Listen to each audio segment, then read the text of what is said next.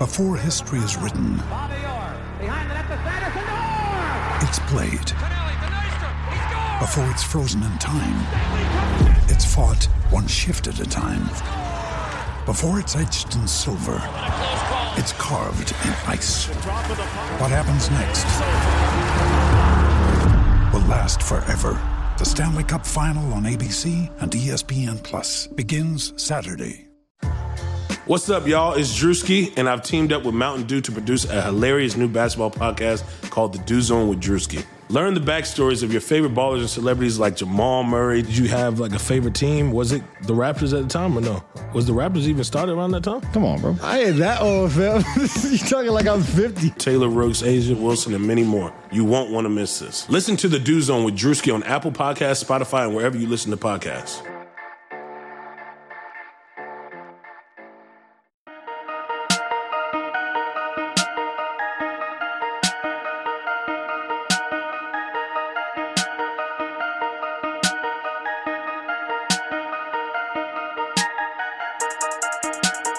Welcome to Light Years. This is the post game show on Locker Room. Uh, I think we're going to be in for a lively one today. Uh, Aaron, you there? Yeah, you got me. Yeah, you sound good. All right, yeah, you- yeah, okay, all right. Now, yeah, I don't, I don't know what the problem was last time, but I got the full microphone, so the computer mic, we ready to go. Let's get it. let's get it. Did you think the Warriors were going to no show this hard after the Utah Jazz game? Uh no, not like this. Not complete no show. Uh, I didn't think the the Warriors would win, but not a complete no show. Although it didn't shock me because, frankly, this is kind of what the Warriors are. And it, when you go through the highs and the lows of the season, what it boils down to and what it ends up being is this just very, very mediocre. So there are good games and bad games. There are two point wins and two point losses. There are 20 point wins and 20 point losses. But when it, when you actually get down to it, the Warriors just plain aren't very good. And so this wasn't surprising. And, and I, I, think, I think where the game was lost is the reliance on that second unit. Steve Kerr continues to say we need 20 games or 50 games or 150 games to figure out what the rotations are going to be. But I, I tweeted this out. The Warriors second unit has a bunch of nobodies and was terrible in their their first game back after the break. Um, it didn't end up costing them, but the the Warriors second unit has non NBA players in it, and the Lakers second unit has LeBron James. You're going to lose those minutes by a million. It was predictable. It it completely demoralized the Warriors, so it wasn't shocking at all. Do you think the Warriors should have shifted up their second second unit rotation? Should it have been a situation where they just go back to Steph earlier, or because I, I'm trying to be sympathetic to the coaching staff here. Uh, they're Mhm. trying a new second unit. We had two games with this second unit before tonight. One went well, one did not go well. That's kind of the theme of the season, right? Um, does it make sense for the Warriors to actually start like trying to mix and match in every game in that capacity, or should they have just brought Steph and Draymond in earlier? All right, so so you and I texted about this in the first quarter. I may have tweeted about this, I don't remember, but and you and I texted about this after or during Right. the, the Utah game too. I told you that my thought was that Kerr was going to keep the second unit the same thing as it was against Utah because uh, the Warriors were really good in the game. It was probably their best win, and they won the game. But I, but uh, in my opinion, that's too much of a surface level discussion, and it's too much of a surface level decision. You and I talk about, and you and Sure. uh, you, you and Andy talk a lot about process versus results, and that was a, re- in my opinion, that was a results decision. The Warriors won the game; we're going to keep it the same. The Warriors' second unit in the Utah game was terrible. Uh, they made Poole and Mannion made a few shots in both the second and fourth quarter. Made a couple shots to keep the team afloat. They, they basically the hit a shot every time Utah was about to bust it. Right. So, you know, the Warriors would have an eight or 10 point lead and Utah would cut it to two. And then Mannion or Poole would, would make a three, uh, just to like keep them afloat. The second unit was bad. They were bad against Utah. They were bad again tonight. So uh, the fact that hey we won so let's keep that second unit together because it worked well it didn't really work they happen to make shots yes it is a make or miss league but you are not going to rely on poole and mannion making threes to keep that second unit afloat if that's all you got desperation for threes from those two guys it's not going to work and it didn't work again tonight which in my opinion was predictable I feel like versus Utah, you saw them go a little more to the side pick and roll with Poole versus um, with Wiseman. They had a little success. I don't think Utah saw it coming because they hadn't used it all season. I couldn't really tell if it was an issue of them just going away from it for no reason or the Lakers just knowing exactly what they were going to do.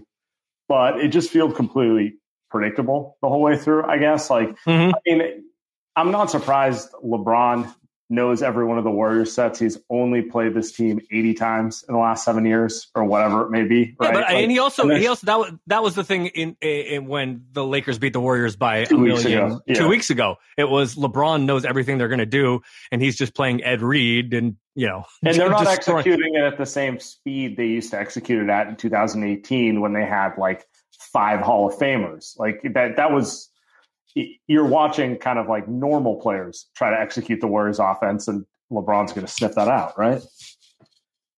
Yeah, I mean, uh, you and I've talked about before how smart LeBron is. Um, Sure. He doesn't and always give everything he has defensively, but when he feels like it, and playing against Steph is a time he feels like it. Um, when he wants to put that effort in defensively, he is still among the best defensive. He's just a you know he's a game wrecker defensively, and he's one of the smartest guys in the league. So when he has when he knows what you're going to do, and you play a lineup that has so many non-shooters that he doesn't have to worry about a bunch of guys, and he can just kind of roam. That's not going to work. It, you know what it looks like? It looks like 2012 LeBron Miami, where he is just you know he is the destroyer of worlds. Yeah, and um, actually, I want to pivot this to to Draymond Green. I feel like he's maybe the most interesting story for the Warriors this game. Like, if you want to just go with a pure Warriors perspective, I'm not really into bagging on Nico Mannion for being a 19 year old two way player who probably shouldn't be in this situation, to be honest. Um, Draymond, No, but I what does that like- say? No, but you're right. But what does Yeah. that say? it's more of a roster and coaching decision. Like it's you can you can blame the front office for the roster they built, or you could blame the coaching staff for playing them. Um, I feel like it goes hand in hand a little bit. I, I feel like for a team that loves to talk about being on the same page, you can't give one person credit any more than you can give one person the blame. If they want to all claim it as one collective unit, they have to own the losses as one collective unit too. Fair. Um, but I want to get to Draymond here because I think this is kind of a more important point going forward. I thought Draymond was excellent against Utah. I feel like Draymond's shown signs of life recently. Um, you know, not 2016 Draymond, but certainly better than the player early in the season who had COVID. And tonight was just a complete no show from him. And I don't know what to make of that. I don't know if I want to, I don't know if that's just a no show game or we're just seeing him he's at this stage in his career where you get him against better competition, maybe he can't do the things he used to do against it.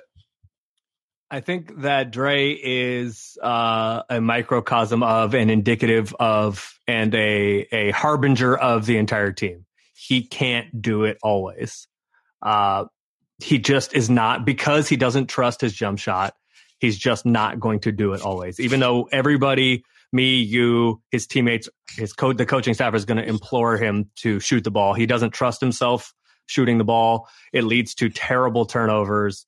Um, and he just his his whether it's his body betraying him or his psyche betraying him, the shot is gone, and he just doesn't trust himself. So I I, I think he's I think he is kind of you know a microcosm of the entire team. He's he's just kind, offensively he's just mediocre now, and this is what you're going to get. It's, not like it's It's, it's, not the same thing you got from Wiggins, right? Like if everything's rolling and the, the vibe is positive, they're going to let it fly a little more and things are going to be good. But if it's a little tighter, the competition gets a little better, they're going to start overthinking it and just waiting for stuff to come open off the screen. So I don't think I don't think it's specifically. I guess one one one place where I would kind of disagree is I don't think that it is competition specific, right? Because uh, the Lakers are the best defensive team in the league, but Utah is right there also. And Utah has Sure. the best record in the league, and he was incredible against Utah. So I don't even know that it's uh, opposition specific so much. It's just like night to night, you just don't know what you're going to get. Yeah, and I, I feel Well, like you know what- you're going to get, you know you're going to get a bunch of turnovers. Other than that, you don't know what you're going to get.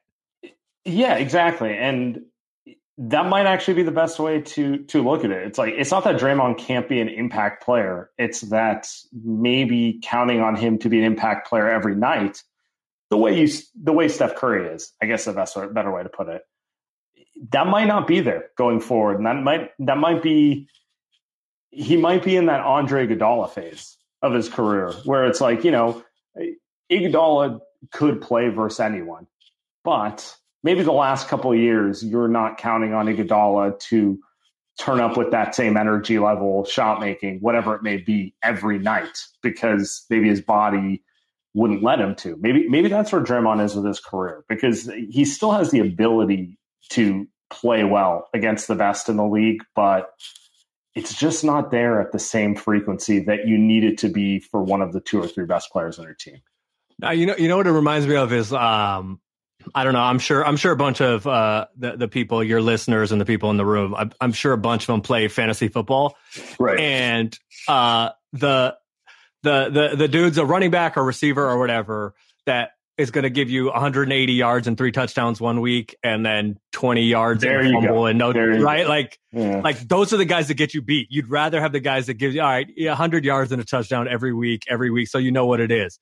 The the the guys that give you these huge highs and and low lows, those are the guys that get you beat. And and that's what Draymond is. When you when you take it in total, and look, he's still a force defensively, but when you take it in total, it still looks pretty good. Although he's going to be the first player in NBA history, first rotation guy to average more assists and rebounds than points. But when you take it in total, like Draymond still does some things that win, but you just can't count to him night to night. And offensively, the Warriors need just solid guys that you can count on night to night to night. Cause, cause I mean, look, frankly, Steph don't have no help and Steph, like he Yes. can't, he can't do it on his own. I mean, no, Nobody can. Right. Yeah. I mean, Steph had 20 points in the first half. I, what was he? Uh, seven for 12 in the first. I mean, you can't really ask for much more than that on a consistent basis. And they were still blown out in the first half, right? So that's kind of what you're getting here when you're going against. No, no, hold on. team. No, they were blown out in the second quarter. Well, that's true. Yeah. I mean, but but the, the point stands. If if they're a little more confident in the second quarter, a Steph Herculean first quarter plus a semi confident second quarter would have kept them in the game, which speaks to kind of just uh, how far they are from from really competing. And it's not, in, in my opinion, it's not really something that Klay Thompson solves next year. Klay helps, but I don't think he's going to just save the world. He's not going to make Draymond Green younger. He's not going to make Andrew it. Wiggins a new player. That's, Yeah. I think that's the right way to put it. He helps, he doesn't solve. Yeah. Um, let's talk. Let's talk a little James Wiseman. Um, what did you see from tonight? I, I saw some good. I saw some bad. I saw a little bit of everything, but not necessarily discouraged. Uh, so every time, every time you ask me about Wiseman, uh, I have to say this with the caveat that I colonized Wiseman Island. Right. Uh, I thought that he was very up and down. I, I was somewhat discouraged. Um, James Wiseman is going to score. Uh, the hands looked not as good as they did uh, in the Utah game, even in in the Clipper game. Um, but he's going to score. He just has a knack for scoring. Um, I, I don't think he is being done any favors by being asked to post up three or four times a game.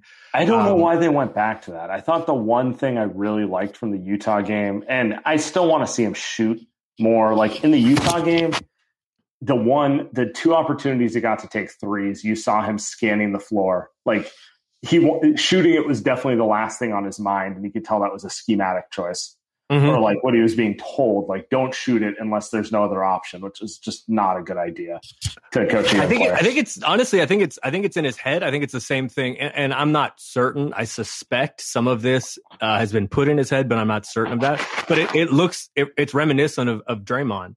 right. Uh, like they, they will shoot it if there aren't other options.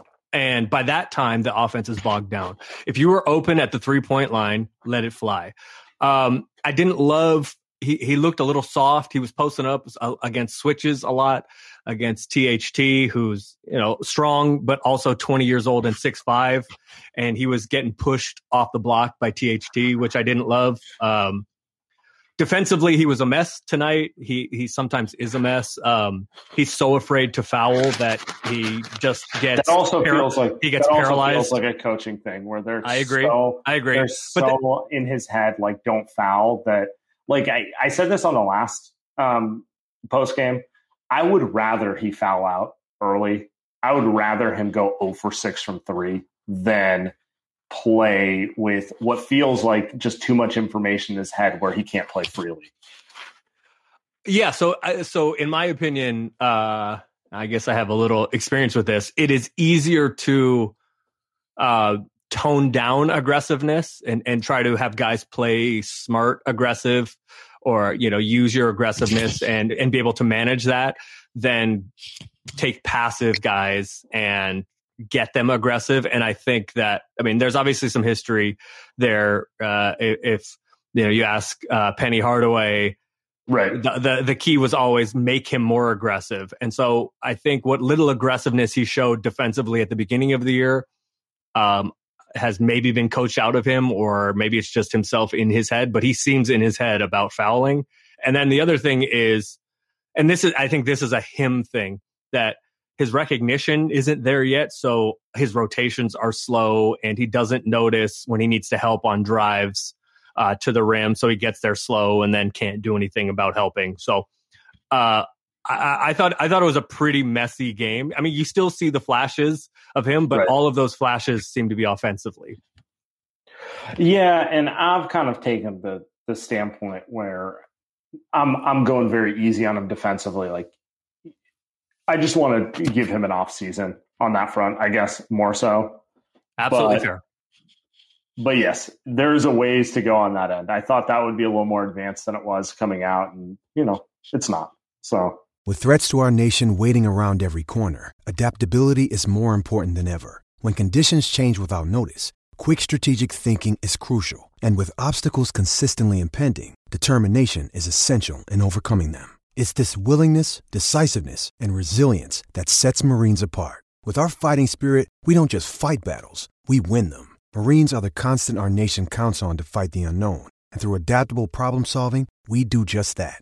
Learn more at marines.com. Yeah, I mean, let's be like let's let's let's let's be fair about it, right? Uh Damian Jones is a guy that the Warriors tossed aside who was in the mold of of Wiseman, but not quite as athletic, not, and not, not quite, as big, yeah. and not quite as talented. And he was frankly better than than Wiseman today, and he wasn't good. Um, so you know, I, I, look again as as the guy that colonized Wiseman Island. I still think he's going to be a monster, but it's not there yet. Look, no one's perfect. Even the best baseball players strike out with the bases loaded the best golfers sometimes three putt with the tournament on the line. So if you feel like you're coming up short in the bedroom sometimes, it's perfectly okay. But if it's bothering you, there are options. Go to roman.com slash light years now. With Roman, you can get a free online evaluation and ongoing care for ED, all from the comfort and privacy of your home. A U.S. licensed healthcare professional will work with you to find the best treatment plan if medication is appropriate, it ships to you free with two day shipping. The whole process is straightforward and discreet. Getting started is simple. Just go to getroman.com slash lightyears and complete an online visit. Take care of your ED without leaving your home. Complete an online visit today to connect with a doctor and take care of it. Go to getroman.com slash lightyears and get $15 off your first month. Look, there's a straightforward way to take care of your ED. GetRoman.com slash lightyears. Get started now to save $15 off your first month of treatment. All right, let's get to some of these callers. Let's see what they have for us. Will, what's going on? Uh, what's up, fellas? How we doing? Yeah, it's hanging on there. Normal Monday night. yeah, man. I need to get off this uh, schizophrenic roller coaster of the Warriors season, man. It's like every game I'm either back in or back out. There's like no in between. It really sucks. And one of the last times I called in here, we talked about how I had Wanamaker as one of my least favorite players in the history of the Warriors organization, man. And I truly mean that. Like, I, he didn't even play tonight.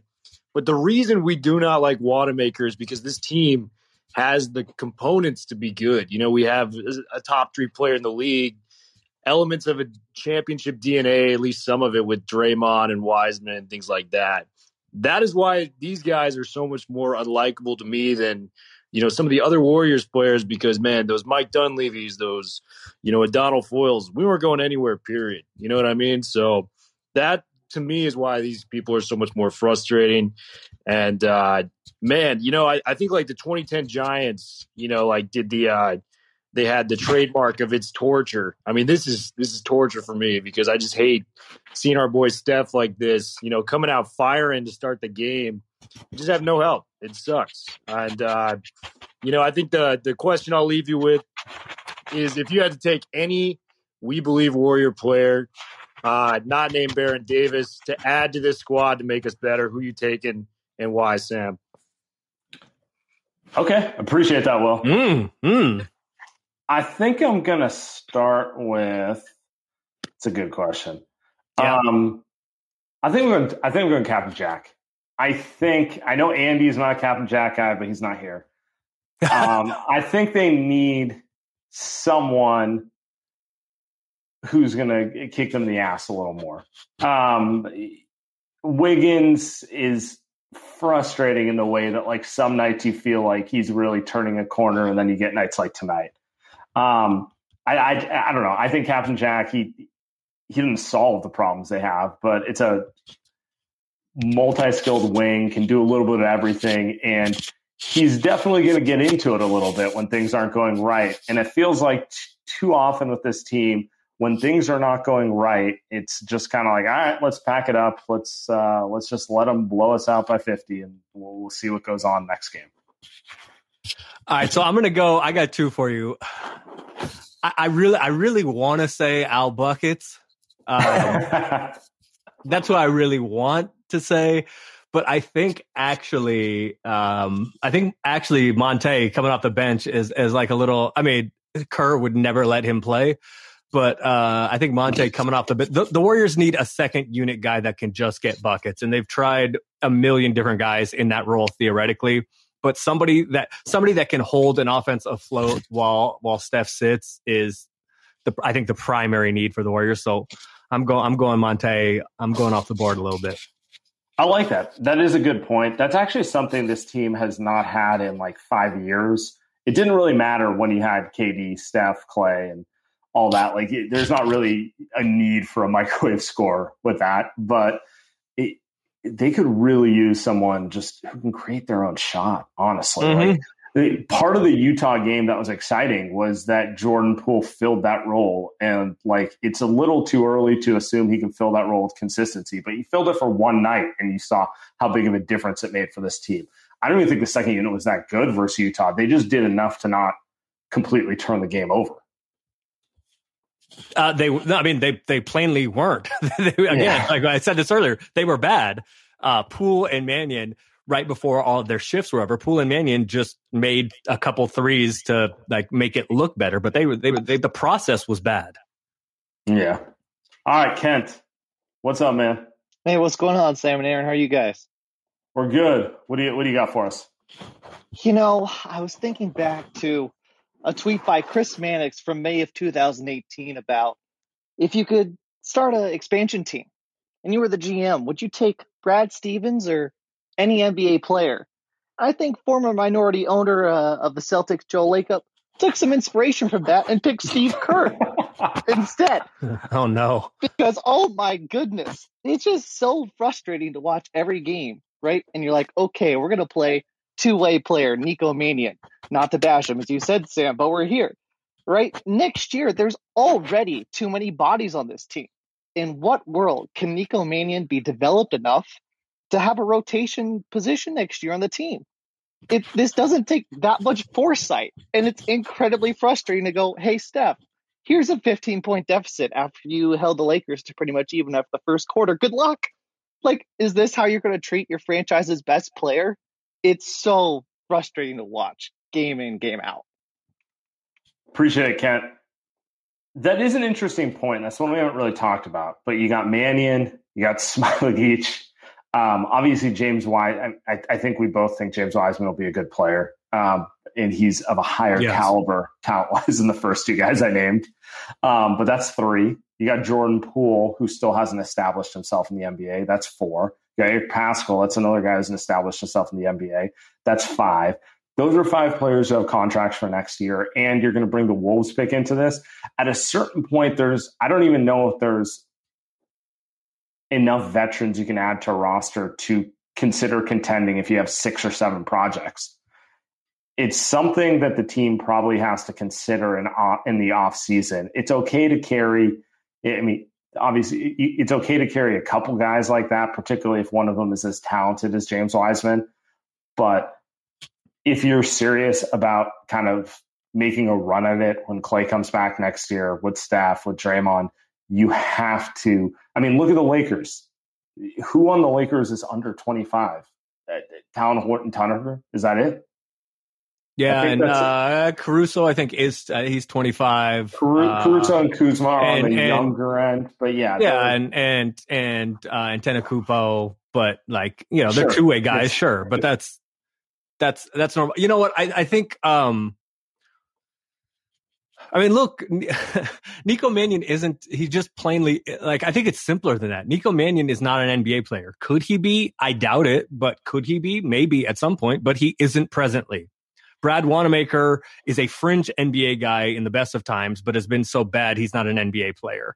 Uh, Jordan Poole is only maybe an NBA player. He hasn't proven to be an NBA player yet, but if he is an NBA player, it is because he can shoot it and create off the dribble and is a decent passer, which we saw at the end of last season, a little bit at the beginning of this season, and then down in the bubble. He turned it over way too much, but but so be it.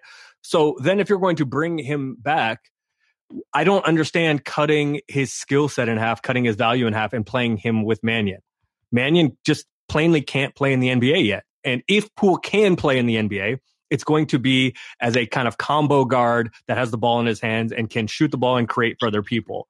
Um, so like playing him with Mannion just neuters him. It, it's it's it's asinine. It just like it it it just doesn't make any sense. It's just bad process. So, um, but I mean, yeah. Look, I think, but it's also like going into next year, saying, you know, how do you compete when with all of these dead roster spots? That's a choice that the front office has made and must continue to make. You can cut anybody you want. It's just a matter of is Joe Lacob willing to pay what it is going to take to cut these guys and then sign new guys. They don't have to have Smailagic on the roster. They don't have to have Lee or Mulder or Paschall. I mean, you can cut all of these guys. Uh, Paschall, I mean, Paschall's an NBA guy. He's not good, but he's he's an NBA guy. He's a rotation guy at least, not in the way he's being deployed presently, but the Warriors are not forced to carry all this dead weight on their roster. They can cut guys and sign guys that are better. They just, for whatever reason, have been, in my opinion, like taking the long game uh, uh, too seriously and and also trying to be smarter than everybody else and, and hold on to their guys. But it, like the die is not cast. If they're willing to cut the dead weight, they certainly can. And I do think they would say that they took this approach after Klay got hurt. Klay is a max player. He takes up 30% of your cap. When he goes down the day of the draft, it kind of throws everything through a loop. Um, we've heard Steve Kerr say it's this that's not what the season is about, that sort of stuff. Um, but it brings back to kind of the point you and I have discussed in the past, which is if you're not trying to win this year, you got to be developing guys. And has that happened?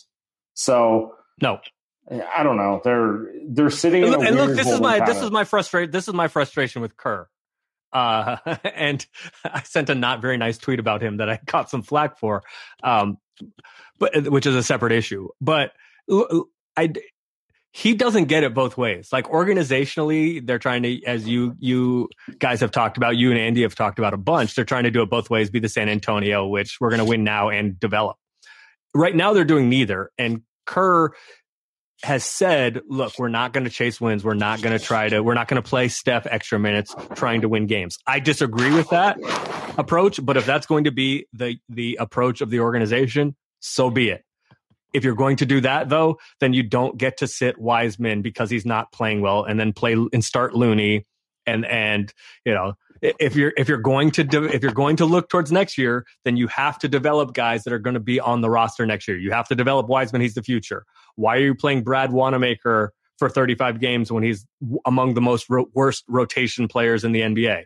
Play Jordan Poole instead, right? If you're going to make decisions towards the future, fine but then those decisions have to be made towards the future. Agreed. All right, Daman. We have uh Daman Rangula. You, you, What's even up? tried, you even tried to take a victory lap. I'm kicking out the stage. Listen, uh, Aaron may seem like a friendly face to you guys, but per sources, he's already offered her services as sous chef for Aisha's restaurant in Staples Center next year. Yeah, here So- you go.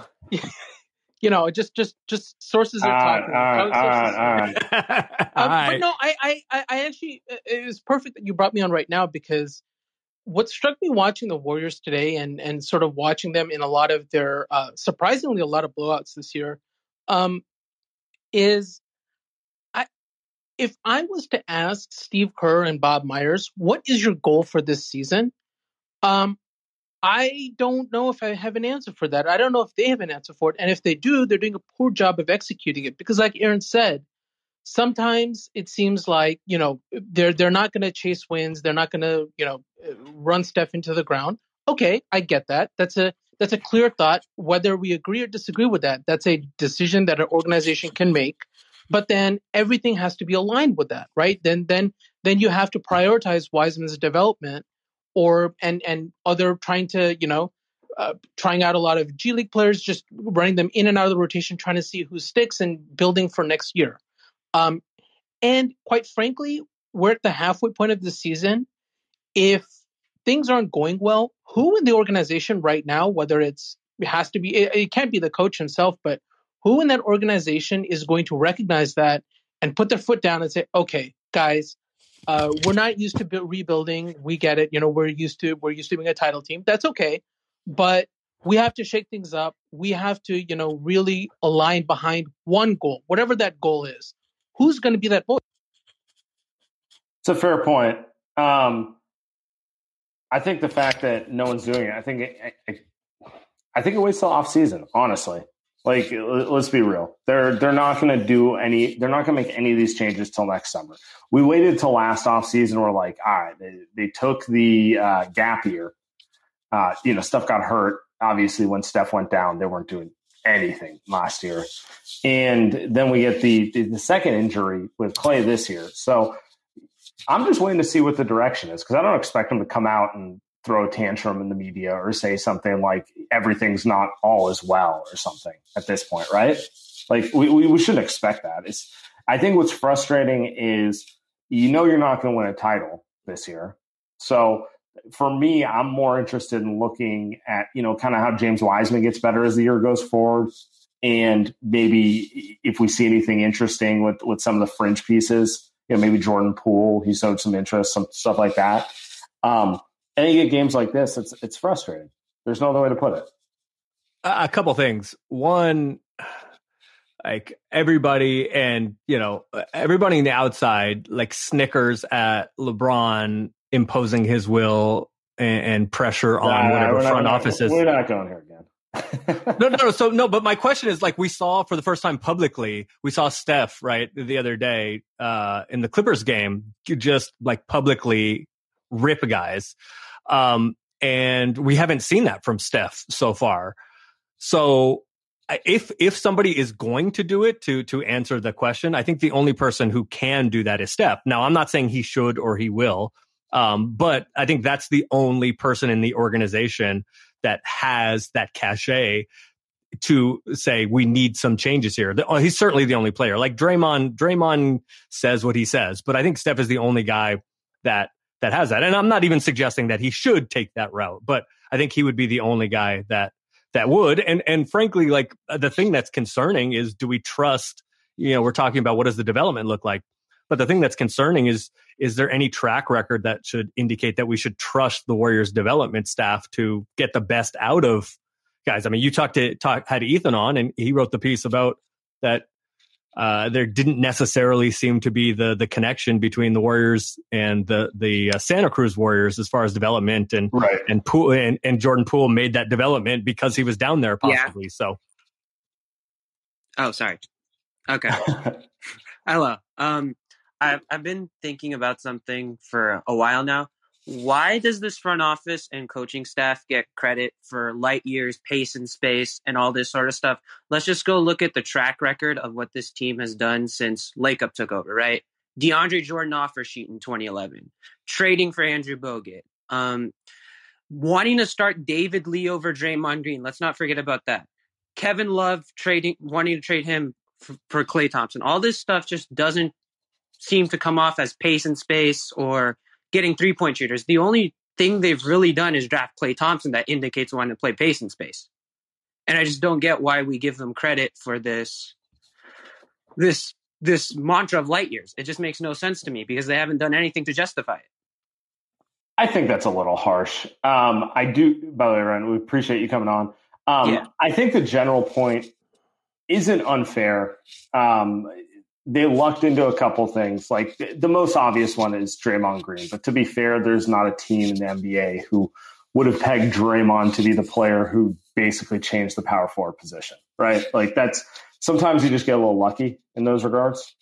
Um, I do think we have now seen enough from this organization to let's just be real. They they kind of prioritize size. There's a level and it is basketball size matters, right? But like there is a level of just in basketball. Yes, exactly.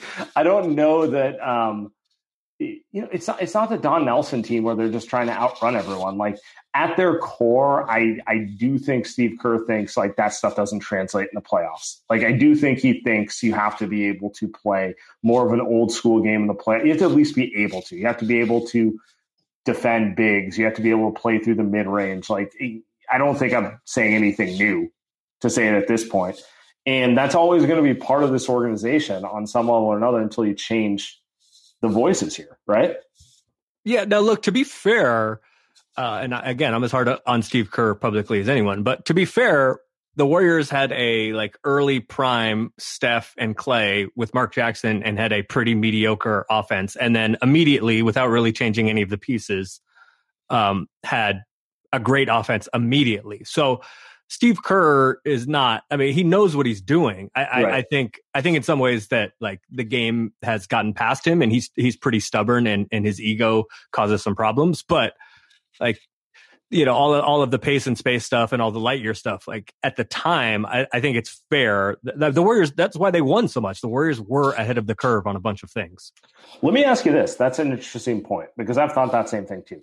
How do you think the game has passed them by? Like, what has changed since 2016? And I'm not talking talent. Like, obviously, they don't have Kevin Durant and Steph's not 28 anymore, and Draymond's not 28 anymore, or whatever.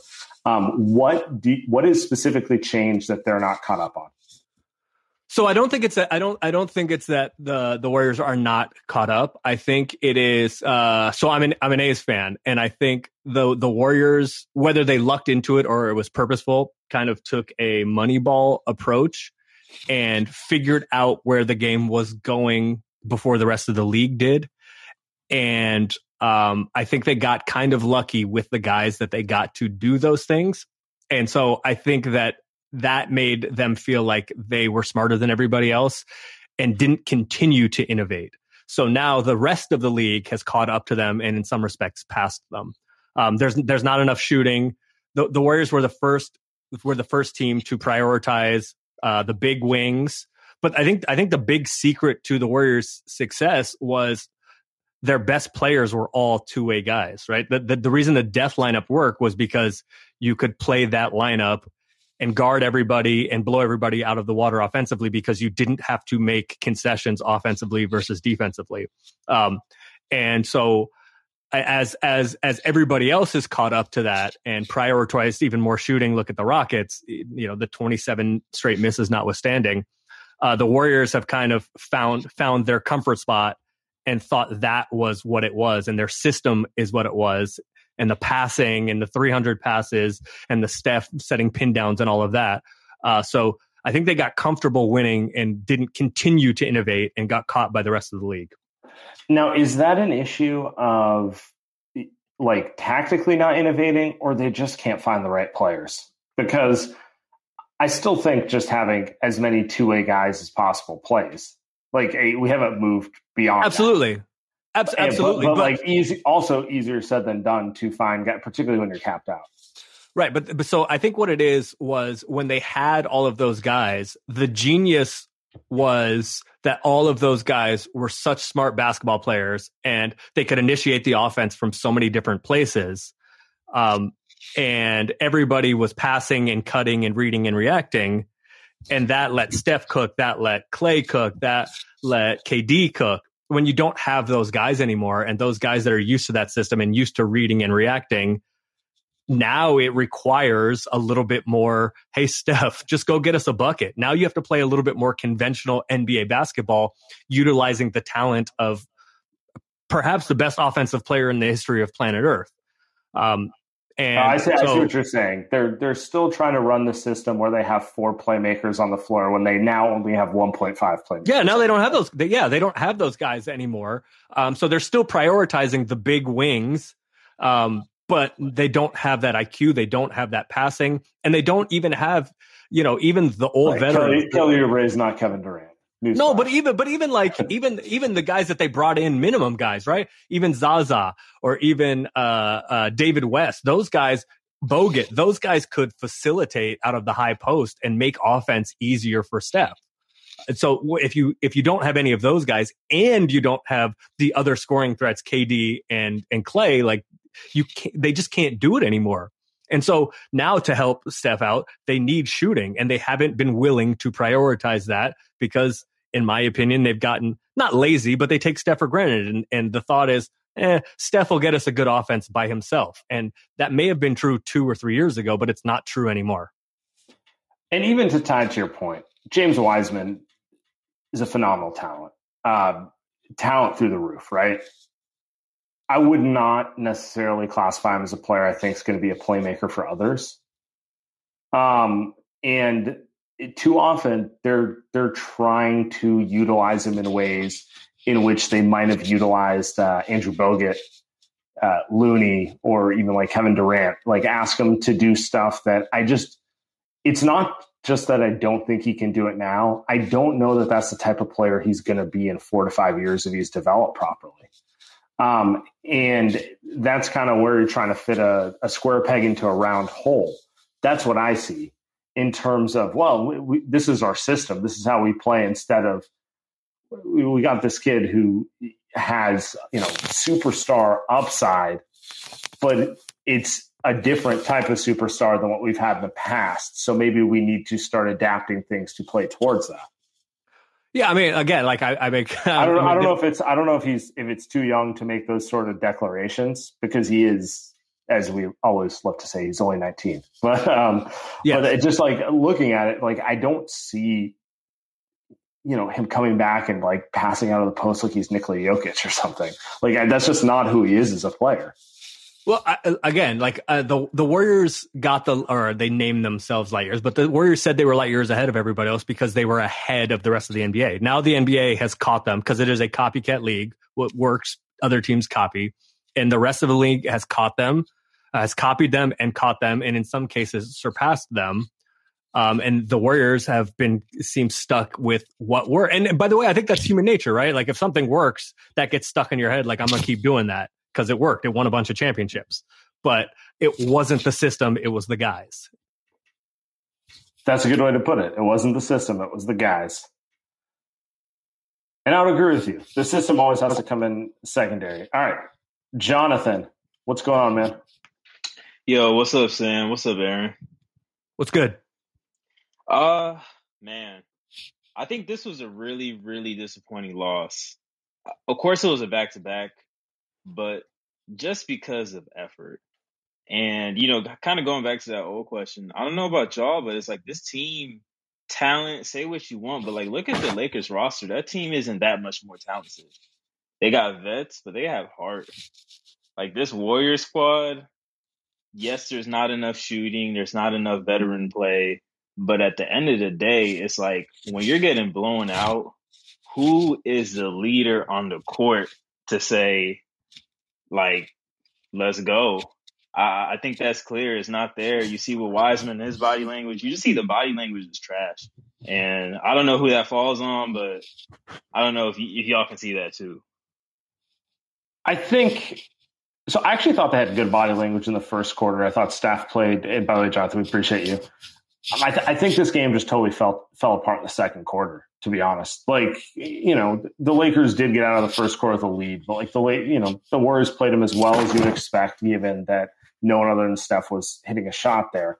I think this was more a, a talent issue, to be honest. Like the Lakers, even without AD and uh, Marcus Gasol and Caruso, I mean, it was still LeBron and eight veterans, nine veterans, whatever you want to say. Like the, the Warriors at this point could use some veterans. They could use at least you know what you're getting from KCP every night. You know what you're getting from like Markieff Morris every night. Like, do you know what you're getting from three quarters of the Warriors roster on any given night?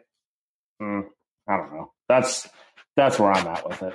I mean, clear. No, I mean, uh, clearly, clearly you don't. Uh, no, I look. I, I think uh, he's right that generally the the Lakers roster is significantly more talented than than the Warriors roster, but without AD, without Gasol, without Caruso, uh, tonight that's not the case. But then the problem becomes uh, the Lakers are less reliant on LeBron to create all of their offense. You know, with with Schroeder and with Trez um, and Caruso, uh, excuse me, and, and Kuz a little bit that he can go to the bench and the Warriors are completely reliant on Steph. So if you tread water with Steph, then you come back in with Nico. It's Nico Mannion and Jordan Poole and Paschall and Wiseman, yeah, and Oubre playing against LeBron, and that just isn't going to work. LeBron is going to dominate those minutes over and over and over and over and over every single time. So that seems like a uh, and, and I agree the body language wasn't great, and the Warriors didn't put forth a, a good effort, but to me, that seems like a rotation and uh, and coaching decision.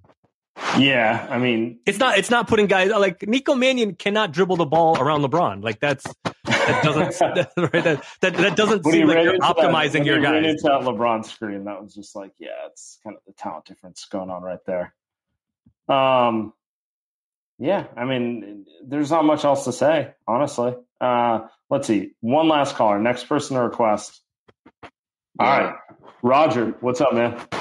What's going on, guys? Uh, so like like last guy said, I was watching that Mannion Poole Oubre Paschall Wiseman unit, and I was just thinking like someone show some goddamn pride out there, come up with one stop, maybe not just give up a dunk. And I'm thinking who who's responsible for who do you hold accountable on that unit to show some goddamn pride and make a stop and bring the guys together to get a stop? There's no one there's not a there's not a single guy on that unit that you can look at to do to to come up with a stop there and like really hold accountable in that unit. And it's I don't know, it's tough. That unit's really tough to watch. And then I have a question for you guys about Draymond.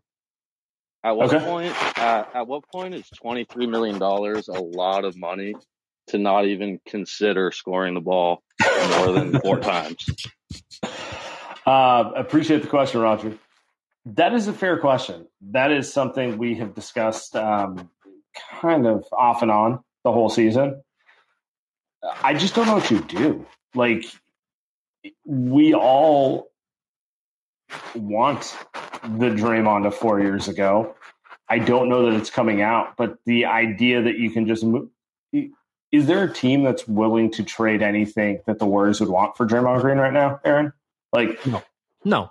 That's I, I'm almost resided to. It's similar to the Wiggins situation. Like, whatever you want, you're you're stuck in this situation for at least another year at minimum. So the goal should be how can you get the most out of it? How what can you do to get him back on track in the best way possible instead of um, because the only other option is then you trade him for players who don't help you to get out of a contract, but that's not helping Steph. That's all that's going to do is you know, make Steph actually consider leaving a free agency this year, right? I, I mean, I, I, think the only at this point, uh, the the trading Draymond thing, the only thing that that does is it's kind of like a a uh, D'Angelo Russell Wiggins situation, right? Like if you're going to trade Draymond, it's not going to be for somebody else's good contract. It's going to be for somebody that is trying to get out of whatever money they're trying to get out of. And I don't think there is a guy in the NBA that fits with Steph better. That is a contract that some other team is trying to get out of at Draymond money. So Draymond, Draymond is not getting traded. Let's just say that. Yeah, I, I mean, there's just nothing out there that makes sense even in that, like like you said, the the D'Lo Wiggins swap was definitely like, all right, neither of us like these guys, so let's try to swap it because we think the guy you have might fit a little better in our situation, right? Yeah, that doesn't, and, that the doesn't exist with asset out of it too. So, and and frankly, Yes. Wiggins Wiggins is a better than D'Angelo Russell. B plays a lot more because D'Lo is always hurt, and C fits better. And in addition to that, They Uh, they get a nice little pick, yeah. they got they got a they got the best asset that is floating around in the NBA right now. So that was that was a fantastic move. I wish the pick was unprotected, uh, but that was a fantastic move. But but as like uh, as, as indicative of Draymond, right? That's the kind of move it's going to be. You're not trading Draymond for something that somebody else wants. Yeah, that's where we're at right now. All right, last caller of the night, Omar, the the man who coined the Khrushchev offense last podcast. What's up, my man? Yeah, thanks for having me on. I'm gonna actually pile a bit on Draymond and just talk a bit more generally about like I look at this season, the 40 games that we've played so far. Remember when it was supposed to get better after 20? But um, I look at it as like the two power forwards on on our team are kind of the guys that I look at and I get pissed at the most. Like Wanamaker's crap, and you can't get pissed at him for being crap. Like you probably feel bad at this point. But I look at Draymond and I look at Paschall, and it annoys the shit out of me. Like, let's talk about Draymond. Like this guy, this guy was incredible in 2014 to 2016. One of the best players in the league. There was no qualifying. Oh, but he doesn't score. He was incredible. And we still talk about him like he still has this like gear that he's able to hit. This guy has gaslighted us to the point where like we're praising every little thing that he does when he scores freaking nine points. It's banana. It's like, what the fuck is going on here?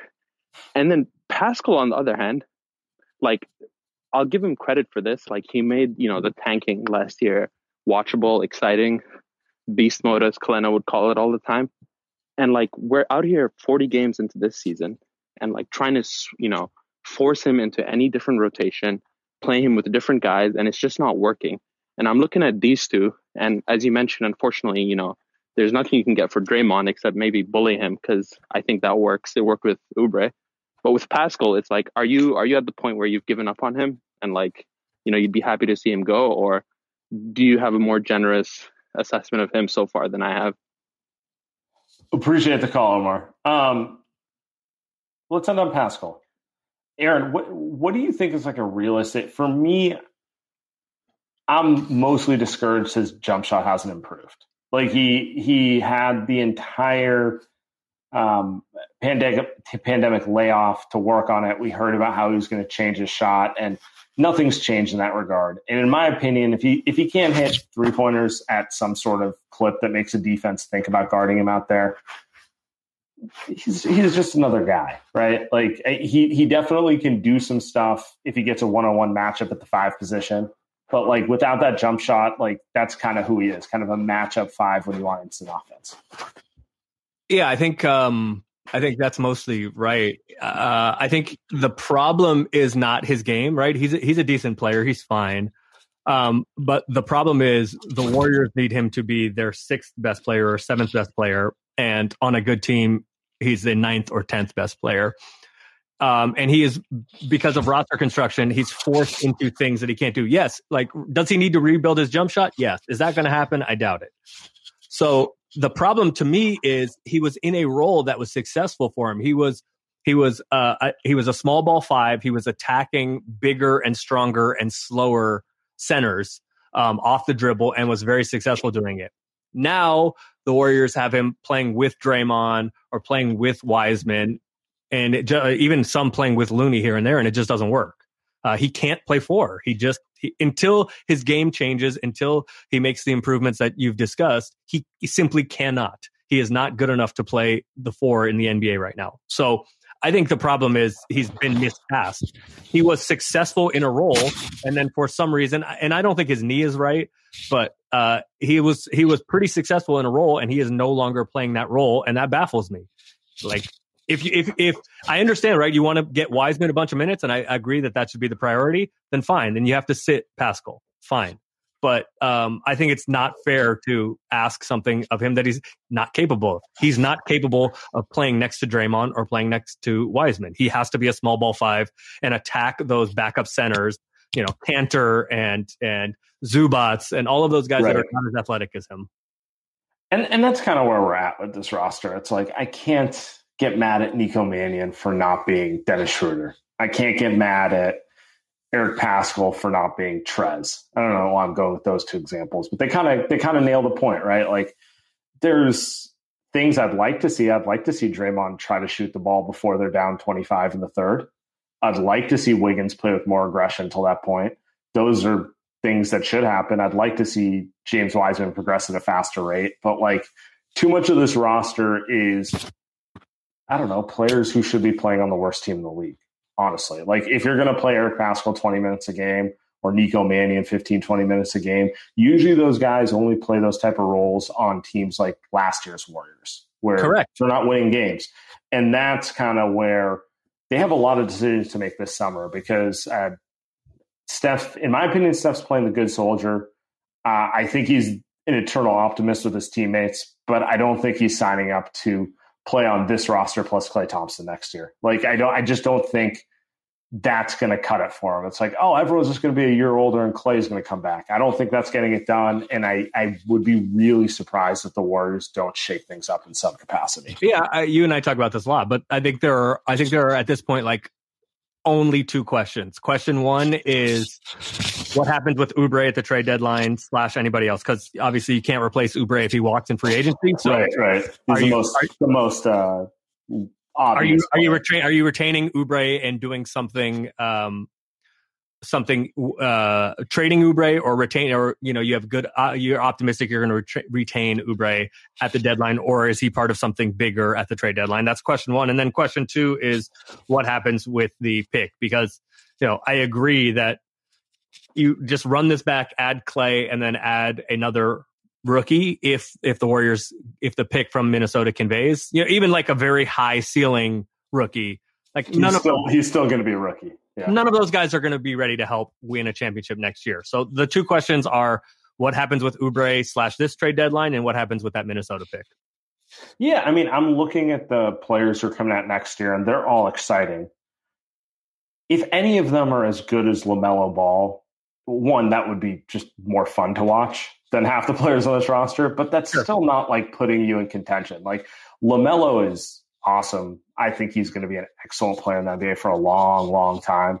But rookies don't really help you win titles, right? Like, let's be real. Like, like you can you can carry a rookie to play a role on shout a out, team. shout out Pat McCaw. Yeah, exactly. That's, that's exactly yeah. Like James Wiseman will be in year two, and if you're competing for a title, you hope he's the only young guy who's really in your rotation. To be honest, so those are decisions they have to make going into next year. Um, otherwise, I don't know. Going forward, like for me, the big thing is I just want to see James Wiseman get better. I'd like to see Jordan Poole do what he did versus Utah a few more times so that maybe other teams would be like, wow, that's a player I might be interested in trading for. Same for Paschall and just go down the line. Yeah, I, I, you know what? I keep and it. Look, I get frustrated. People have been asking about me in the chat. I grew up a Warriors fan. I've been a Warriors fan my whole life. I was. I saw uh, Sleepy Floyd score 29 in the fourth quarter when I was uh, when I was a kid. I work for the Lakers now, but I, I'm a lifelong Warriors fan, and it's it, it is frustrating watching the Warriors is frustrating. I get it, but like when it come when I come back to it, it's always like this is just who they are. They're just like kind of mediocre. Um, so there's high highs and low lows, and I get that that's frustrating. Even I get frustrated watching Warriors games, but like this is kind of just who they are. They're just mediocre. We're gonna end it there. We're gonna end it there. Actually, I do agree with Luke. He threw this in the chat. He says some hard conversations need to be had. We all agree, but those are ones that aren't going to happen until the off season. So I appreciate everyone who showed up tonight. Thank you, Aaron, so much. This was a uh, a wild one tonight. All right, later, guys.